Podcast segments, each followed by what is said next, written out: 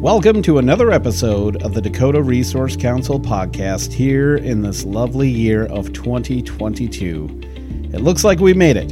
COVID is still around, but it looks like we're we're still here. So uh, I hope everyone continues to stay safe as another variant is out there wandering around in the air. So uh, we want all of our members to uh, stay safe, be safe, and uh, let's try to make it through this. One difference from last year, I mean, we still have COVID around, but we actually have snow on the ground. So hopefully that moisture will help us this spring. Uh, I'm, I'm, hoping that the ground and soil isn't like cement. Uh, we need some soft soil, some moisture. I'm hoping for a uh, drought free 2022. And hopefully, the snow this year is a sign of uh, a nice, you know, rain shower three times a week in the summer. That'd be nice. No severe weather, just nice rain rainy days here and there. Get the crops going, put water in the creeks, that'd be nice. So, yeah, we're, we're looking and hoping for a great 2022. We were busy at the end of last year, didn't get as many podcasts out, but we're going to try to do it at least once a month, hopefully, maybe even twice a month. But today, uh, you're you're just stuck with me, and I'm sorry about that. But we've we uh, got some busy members out there working this week because it is our uh, it's our cool week of action uh, what it is, country of origin labeling, and you, you, can go back to one of our last podcasts here where we had the leader of R-CALF on with uh, DRC ag Team leader uh, David Schwalbe talking about mandatory cool, and now that is really picking up steam. So all across America, we are working on our cool week of action. We're calling the senators that have not committed to anything on cool uh, to commit and tell them why. Uh, the the great thing about this is that there is the American Beef Labeling Act out there. It's sitting there, Senate Bill uh, 2716. It's a bipartisan food security bill that would guarantee consumers know where their beef comes from by reinstating mandatory cool. Uh, you'll often hear some politicians and even the Secretary of Agriculture promote the voluntary label. Uh, we have that right now. It doesn't work.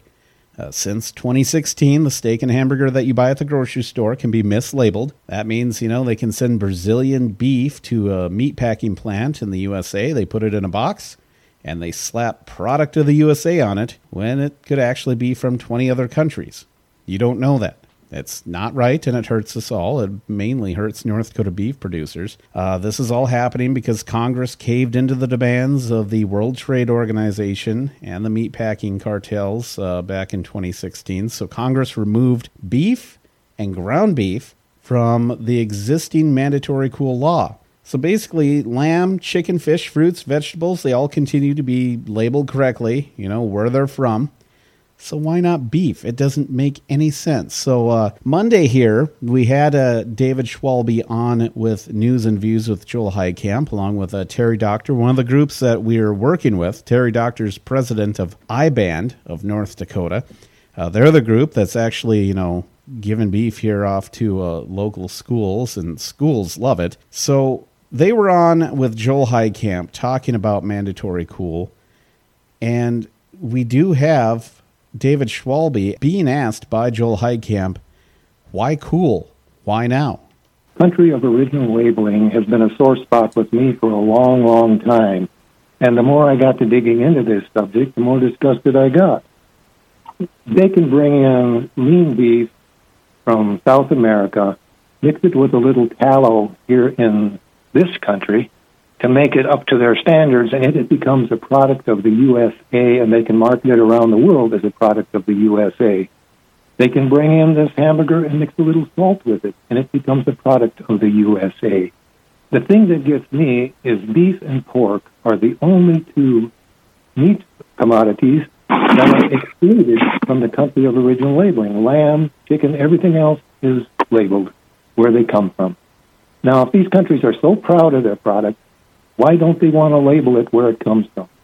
Let us decide what we want to eat. And after that, uh, things really got going, and there was a lot of support on the air. And if you go to the description of this podcast, I'll put the link. That uh, clip was from News and Views with Joel Heitkamp on KFGO and, and statewide, other radio stations across the state. So there there is a lot of support for a country of origin labeling. So we need to just kind of jump in the action this week, and we need everyone to bombard uh, Senator Cramer's uh, phone line and tell him why not support this? Your constituents want it. Jump on the bandwagon because we need as much support as we can get to make sure that this passes. We need our senators to have uh, the courage.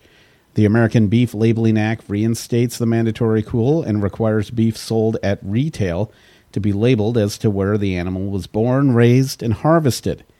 It would make a difference because it enables you, the consumer, and not the meatpacking cartel, to choose where beef is produced. It prevents the deceptive practice of placing that product of the USA label on foreign beef that continues today. It will enhance our national security and make the entire U.S. beef supply chain more robust, more resilient, and more decentralized. And why not? I mean, we've got North Dakota ranchers right here. Let's let's support local. It also empowers consumers like you to avoid beef from other countries with questionable food safety records, and it allows uh, you to support America's independent cattle producers, helping revitalize our rural communities. That's what we need to do. North Dakota's rural. We need to keep our state going. So reinstating mandatory cool uh, can stop the food fraud. I like that. The food fraud. We, we just need to stop this. Put where beef's from. Know what we're buying and it's a win-win because it empowers the consumers to choose where they want their beef. I mean, if you want Brazilian beef, that's fine. I don't. I want to know where it comes from. Uh, it'll strengthen the bottom line of uh, North Dakota's independent cattle ranchers, and we urge Senator Cramer to do the same.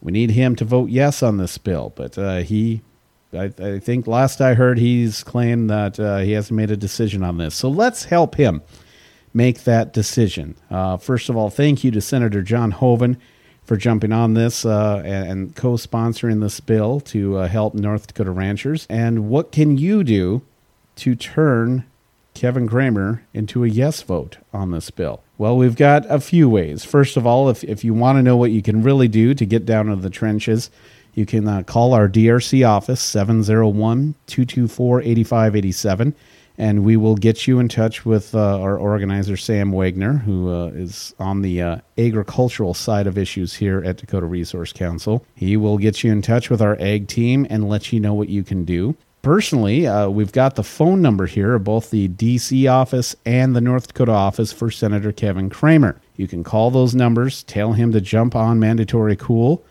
and support Senate Bill 2716. That would be great.